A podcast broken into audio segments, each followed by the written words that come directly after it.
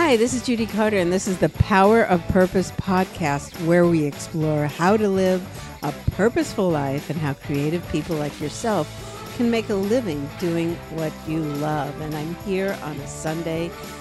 Maybe those are church bells. Get up and get yourself to church. I'm in Chautauqua Institution, and I'm here with someone who truly turned a mess in her life to a success that is helping everybody else. Lennon Flowers is in the house. Hi. Hi, good morning. Good morning. So good to have you here. We've, um, first of all, can you talk a little bit about before we, we get into our personal conversation about what you're doing at Chautauqua, what you're doing here?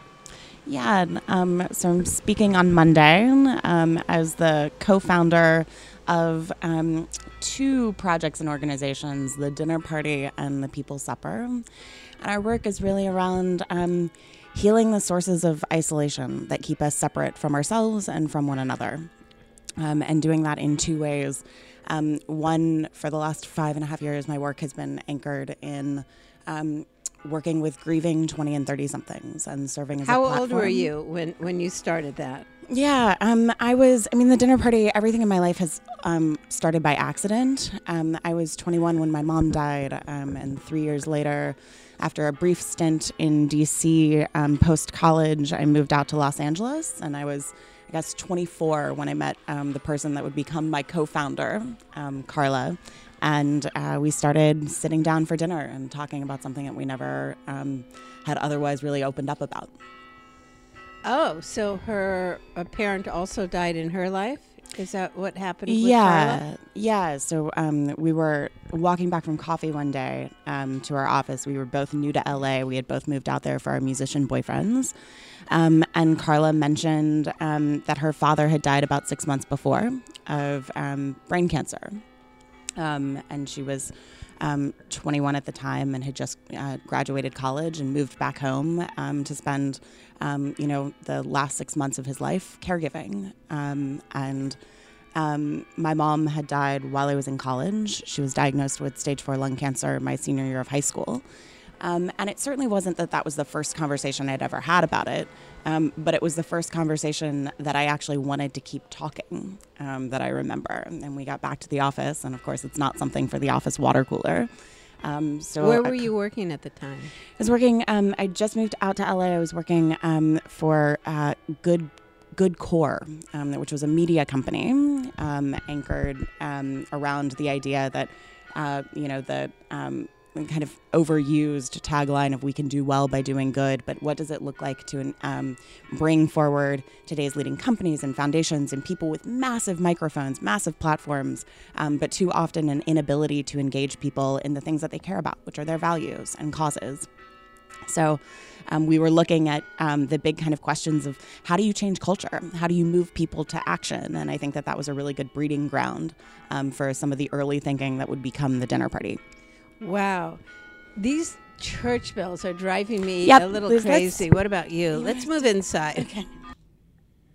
We have moved inside. No more church bells, which I thought was just like a little dingling, but then they're playing a playlist of some sort.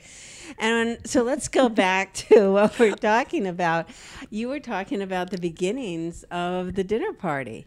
Yeah. Right. And it started with this conversation, and you had a lot more to talk about, as we all do. My mom died, what was it, 35 years ago? And the story doesn't stop. I still need to talk about it. Yeah. Doesn't end. Yeah, and I think uh, you know that was really surprising to me. Um, I was you know a nerdy kid um, and kind of accept, expected that I'd be able to you know like do my grief homework and get grief grade A acceptance, and then it would be done. And you know, so lo and behold, three and a half years after she had died, um, you know, part of what I found um, for me, not talking about it for years had been a real survival strategy. You know, um, in the four years that she was sick and I was in school, I did everything in my power um, to stay as busy as possible, to fill every hour um, with student. I was really involved in the kind of social justice community on campus.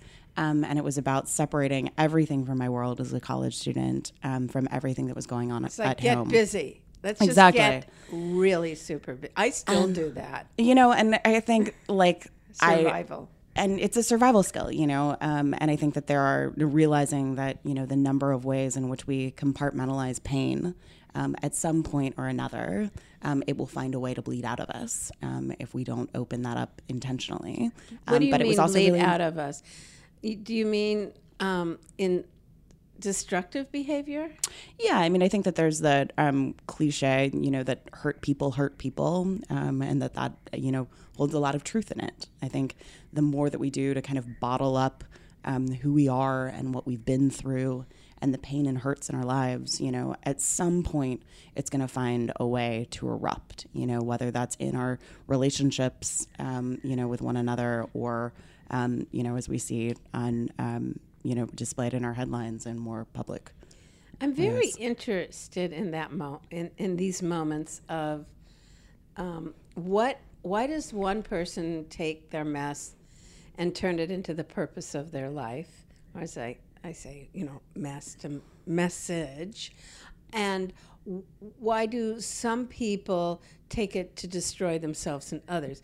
I mean what is that difference? What did you do because obviously you're here at Chautauqua as uh, a speaker on the main stage and you're speaking with um, being interviewed by can you tell, tell us her name by Krista Tippett with On Being. Yeah.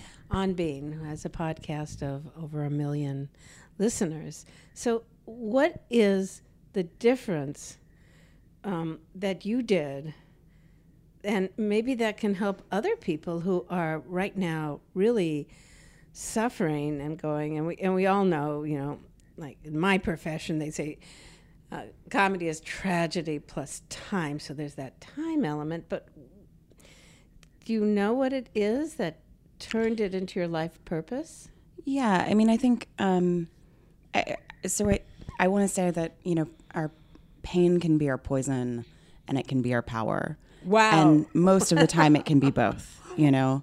pain can be our poison or pain can be our power And I think if I have any skill in the world, it's you know just uh, a lack of fear of showing the like messes, um, you know, of my own life. You know, um, and so you know, and for me, at many points in my life, that pain has been a poison. You know, and it has left me, you know, at, different episodes of you know really deep depression, um, and feeling profoundly alone through this experience.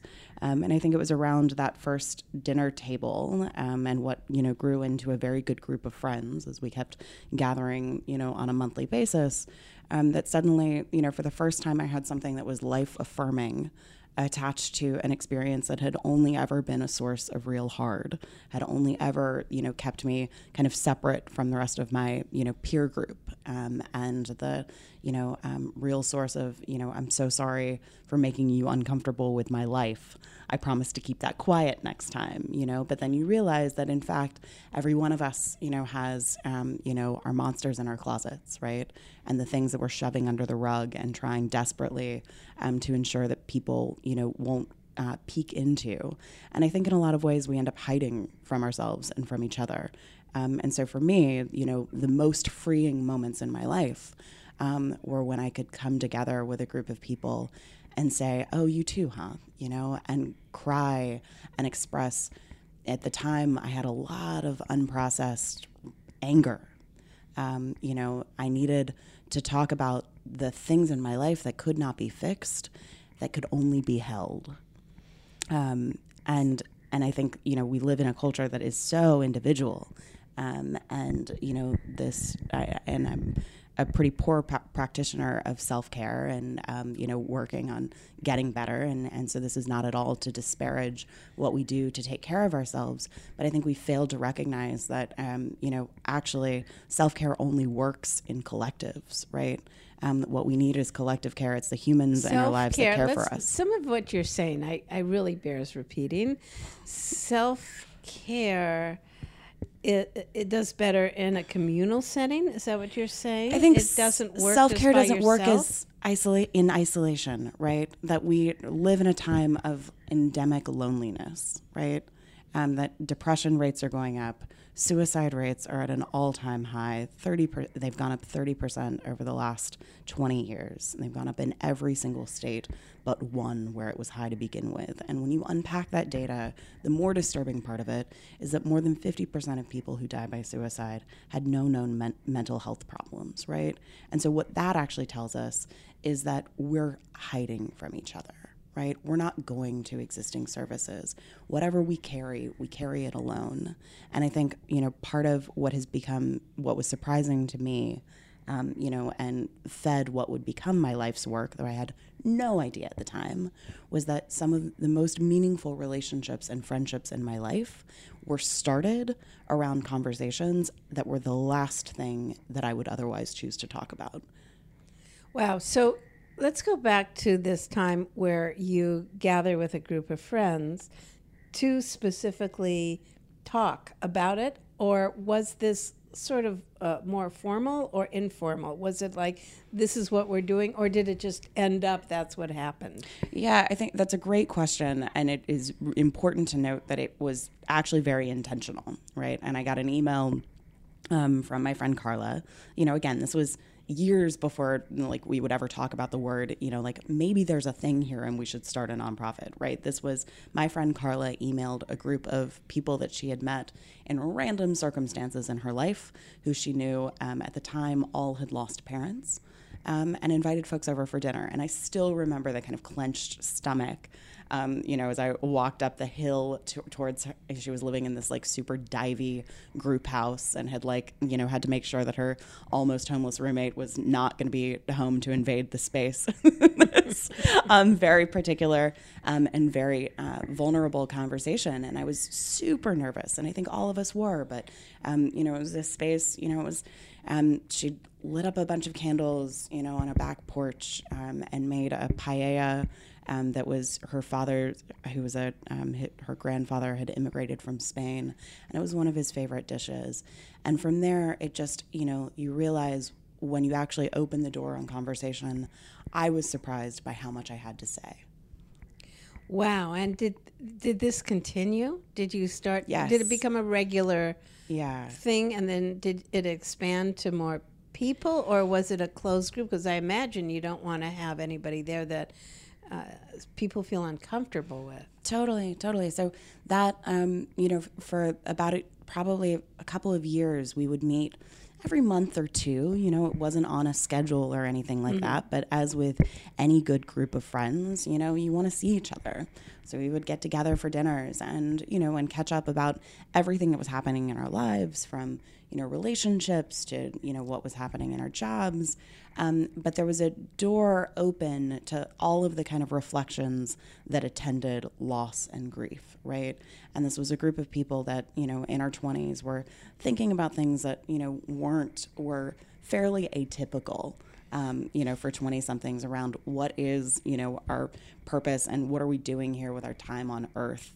Um, because, you know, we unfortunately um, know know all too clearly that it's limited, right? I would imagine dealing with death um, at, in your 20s when hardly anybody else's does create isolation in itself because your experience is so different than everyone else of your age group. Yeah, and so and that, you know, it's interesting. So that was it was a kind of veil between. I felt like it was a veil between me and the rest of you know like my peer group. You know whether that was socially or in a workplace. Um, and I wanted so desperately to be normal. And I had grown up in you know a kind of complicated family and a complicated history. You know so the, the kind of desire for normalcy. Um, you know was not at all new to me. Um, but it did, it kind of compounded that sense of, you know, isolation that I think is a natural response to grief, whoever you are at whatever age. Um, but what's interesting about that, I think, is that, you know, you then, we, you know, realized we actually did know more people who'd experienced, you know, major losses, whether that was of a parent or of a sibling or of a partner. Um, you know, or of a dear friend, you know, and it was just that because we were all afraid of talking about it, right? We were all afraid of, you know, creating that deer in headlights moment. Um, you know, we just never went there.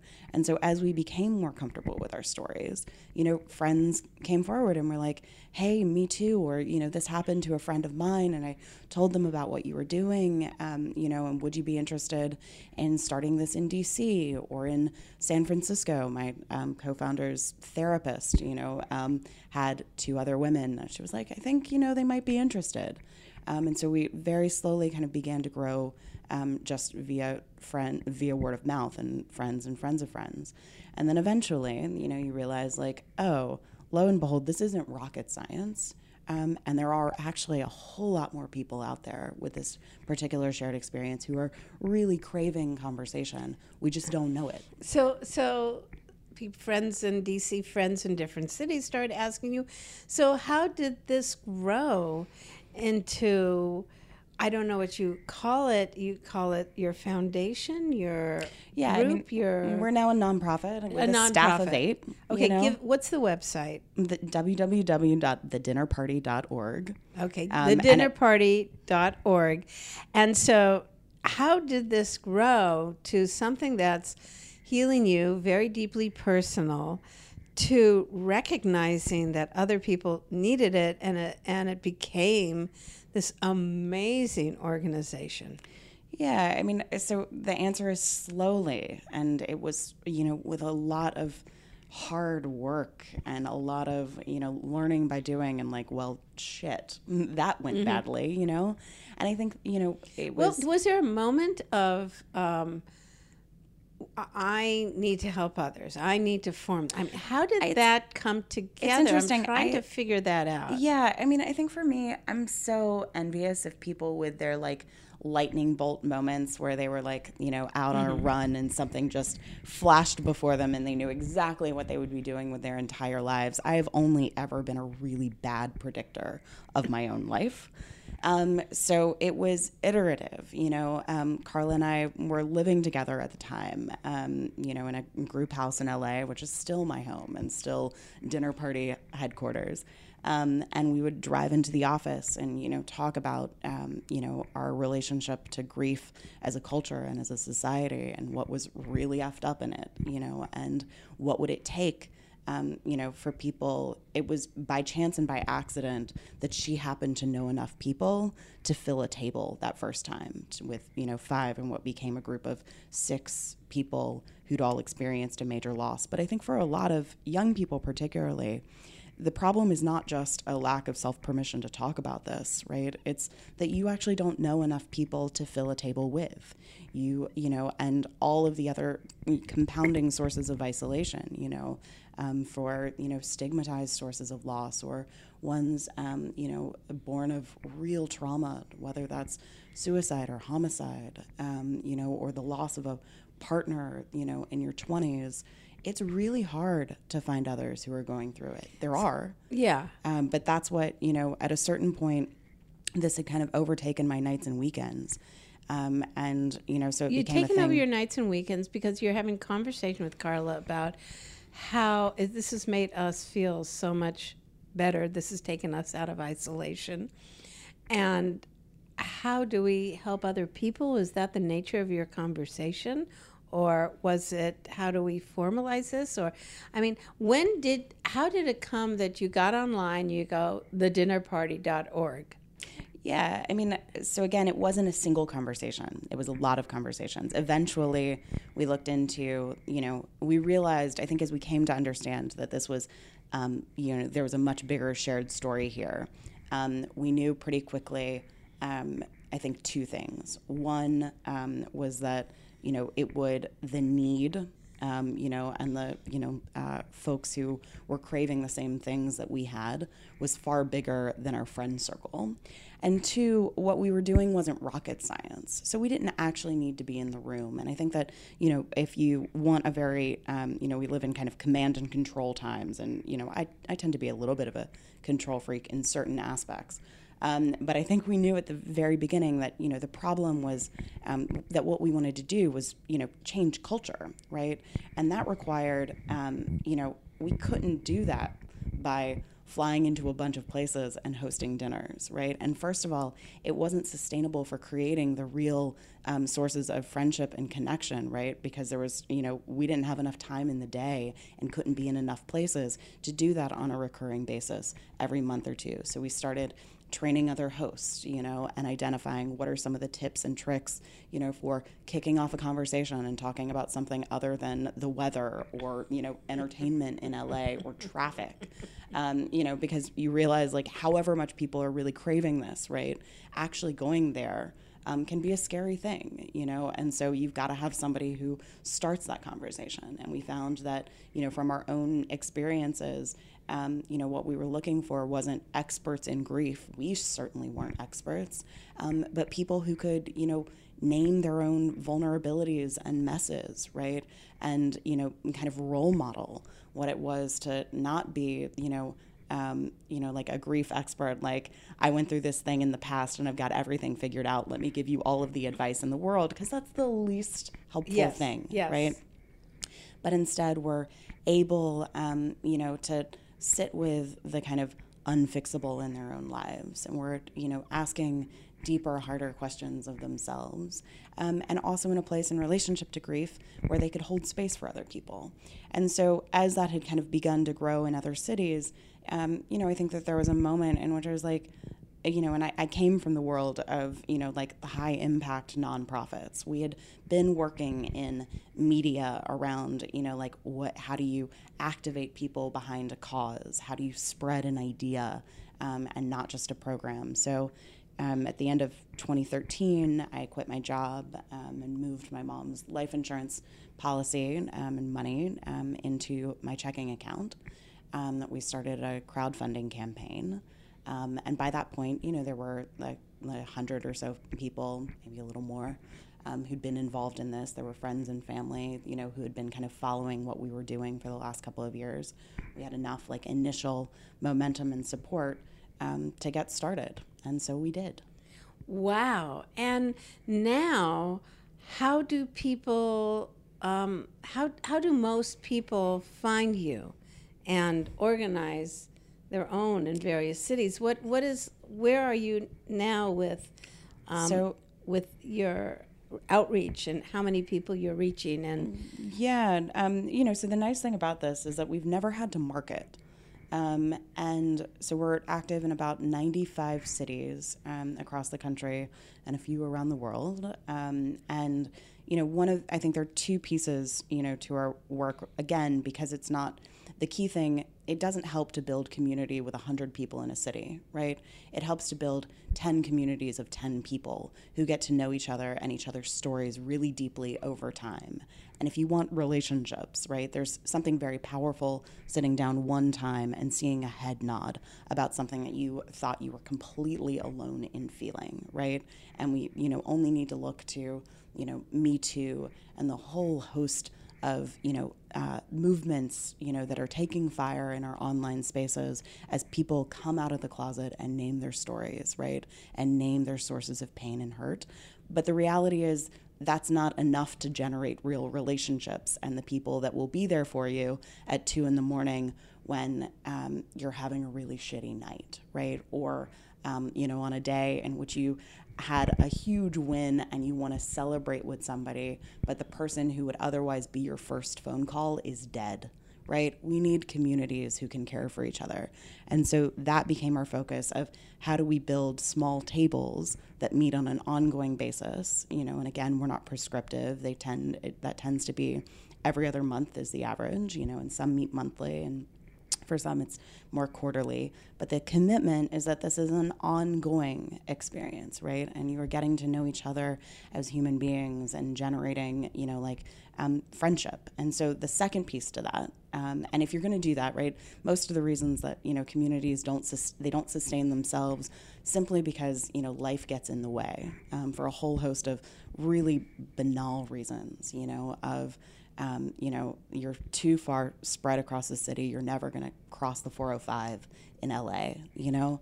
Um, so then we began matching people, um, you know, by uh, neighborhood and by uh, age so that folks who were living through other shared milestones, you know, early 20 somethings to other early 20 somethings, and late 30 somethings to other late 30 somethings, um, and people that, you know, we could be um, folks who shared common identities, you know, um, across a kind of whole range, um, you know, of factors. Um, people who shared common life, uh, who shared common loss experiences, right?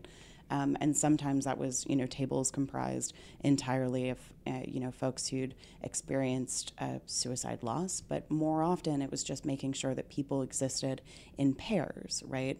Because it can be a really isolating thing if you're the one person who lost your partner at a table with everybody else who lost parents.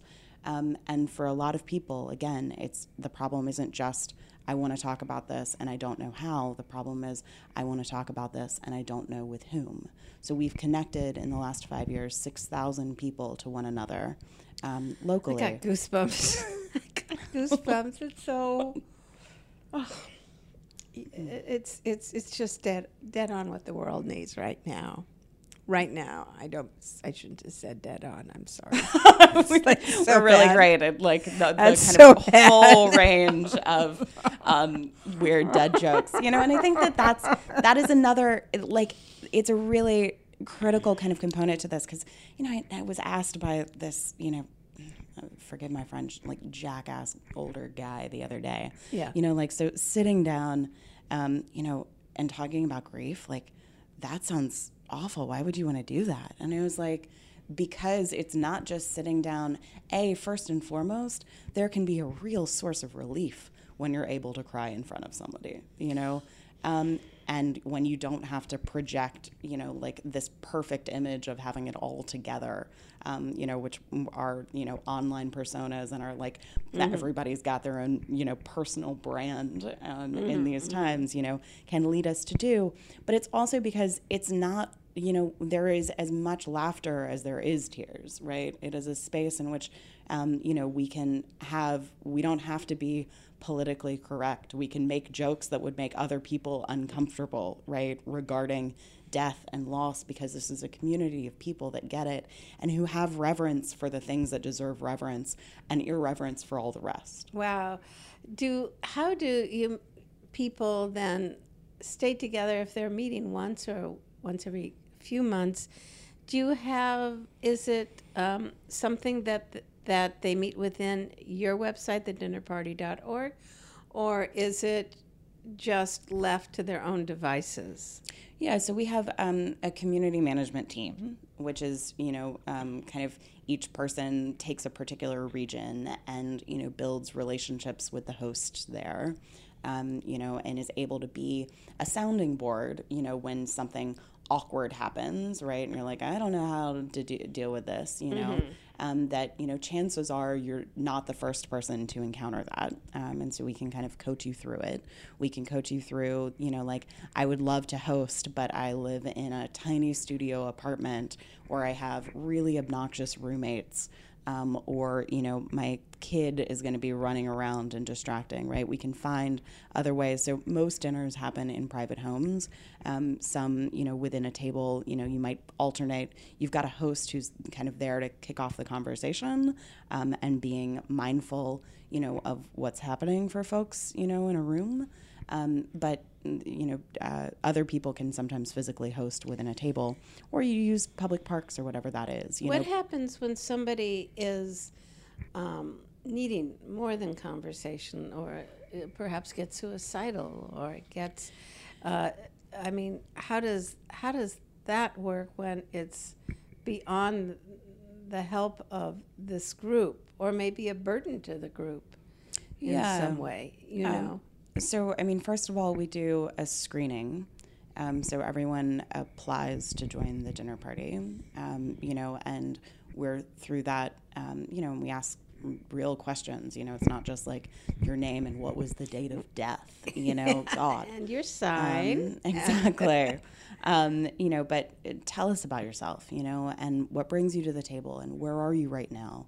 Um, you know, and for folks that you know clearly kind of express um, a longing for something that we cannot do, right? Because we're not trained professionals. You know, this mm-hmm. is a mm-hmm. community of peers, and I think that that's been really helpful. You know, early on, we had to get very clear about what we were and wh- what we weren't. You know, um, this is not a space, you know, um, for counseling. You've got counselors for that. Um, you know, and we want the dinner party to, to be one avenue of healing, not the only avenue in your life, right? Um, but then when you know something happens around a table, um, then if you know folks are um, uncomfortable or there's a real clear source of acute need that is beyond our capacity to serve it, then we'll have a conversation, right? And we can kind of coach our host, um, you know, on how to do that if they want to be the person to, you know, just check back in and say like, hey, I noticed in this moment, you know, um, you said X, right? And mirroring back with their own language. And I just wanted to see what's really going on here, right? And I think, you know, particularly um, when it comes to, you know, suicidal ideation, um, part of the reality, you know, and I think, you know, there's a lot of growing body of evidence um, that this is something we just got to get better at talking about the things that are hurting us, right? Um, and there's a lot of people who live with chronic suicidal ideation or go through moments, um, you know, in which um, and episodes of depression, right? Um, and our goal in this space is to, you know, um, create an environment in which we don't have to be afraid of each other, right? Um, but we can say, you know, we can trade therapist contact information freely, you know, and we can say with zero stigma or shame attached, you know, like, hey, I'm a little worried about you, you know, and what are we going to do to keep you safe tonight? Wow. I wish, I'm just so upset that you weren't around when I turned 30 and lost my mom. So, I, I, like, I'm feeling that what that would feel like for me yeah. listening to that. And um, just to have a place to because it's everything's inside your head at that point right? And it's boomeranging inside there. And i did the same thing you did. I got very very very busy. Yeah. and what a relief and i think i just yesterday i told you one thing where i said um, at three months, I was so upset that time was passing because it meant I had to be over it, yeah. and and I hadn't even started. Yeah, and I never really did had a, have a place where I could um, talk. And and you, and then you said to me, a lot of people feel that way, and just you saying that, something that happened such a long time ago, kind of went, oh, hmm. oh, I'm normal. Yeah. Oh, this is normal. This is not something, you know the hiding part and the secrecy part is the hardest part. At the end of this podcast, we always um, give some takeaways. And I think one takeaway, which is so strong, is and so easy, is um, go to your website. Yes. right? I mean, I think that's uh, a really easy one, the dinnerparty.org. And I think it's really good to suggest if it's for 20s and 30s, more the millennials, right?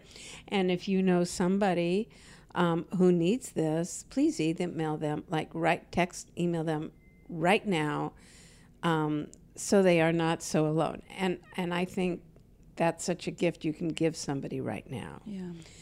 Um, but I do believe that the other takeaway um, is the act of creation on, on your end of turning, taking your mess, and um, and this is what's wrong with the world, I feel, and what's so right about what you're doing is when we have pain, it's it's internal, and there's somehow this aspect of compassion, empathy for others who have it. And I think it was because of Carla, perhaps, you could see that and share it between the two of you.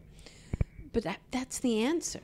Yeah. That is the answer. So if you are suffering with with someone, there of course I live in a large city, Los Angeles, and there's so many groups that are absolutely free. It's this notion of get out of the house and find any sort of even you know the twelve step groups. They have Totally. one for e- everything.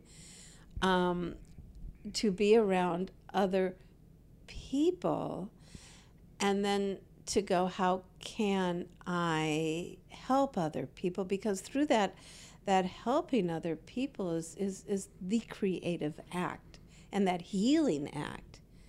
Yeah, I mean, I think um, it's the. Let's be clear. Post-traumatic growth is a thing for a reason, right?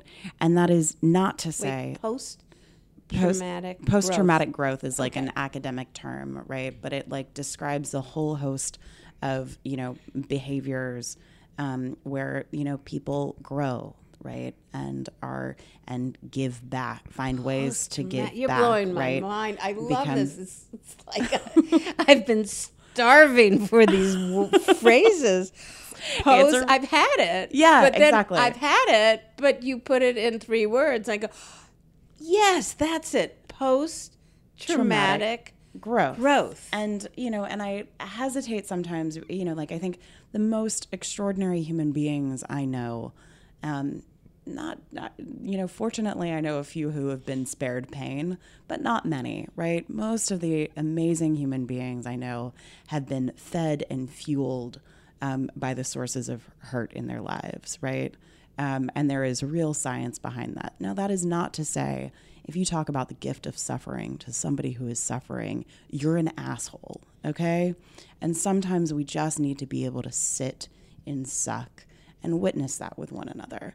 But I think that, you know, we're meaning making creatures, you know, and humans long for, you know, a sense of purpose and calling and the ability to serve one another. And I think, you know, we live in these times where it's it's very popular and obviously we can see all of the ways in which you know like our hardwiring um, you know does not actually um, is it can be very tribal and very isolating and very hurtful to one another um, but there's this whole other side of human behaviors you know of the ways in which we tend and befriend is another academic term right um, and reach out and create communities of care in some of our moments of deepest need because that isn't just helping you it's helping me right? And saying, I'm not here to be the helper.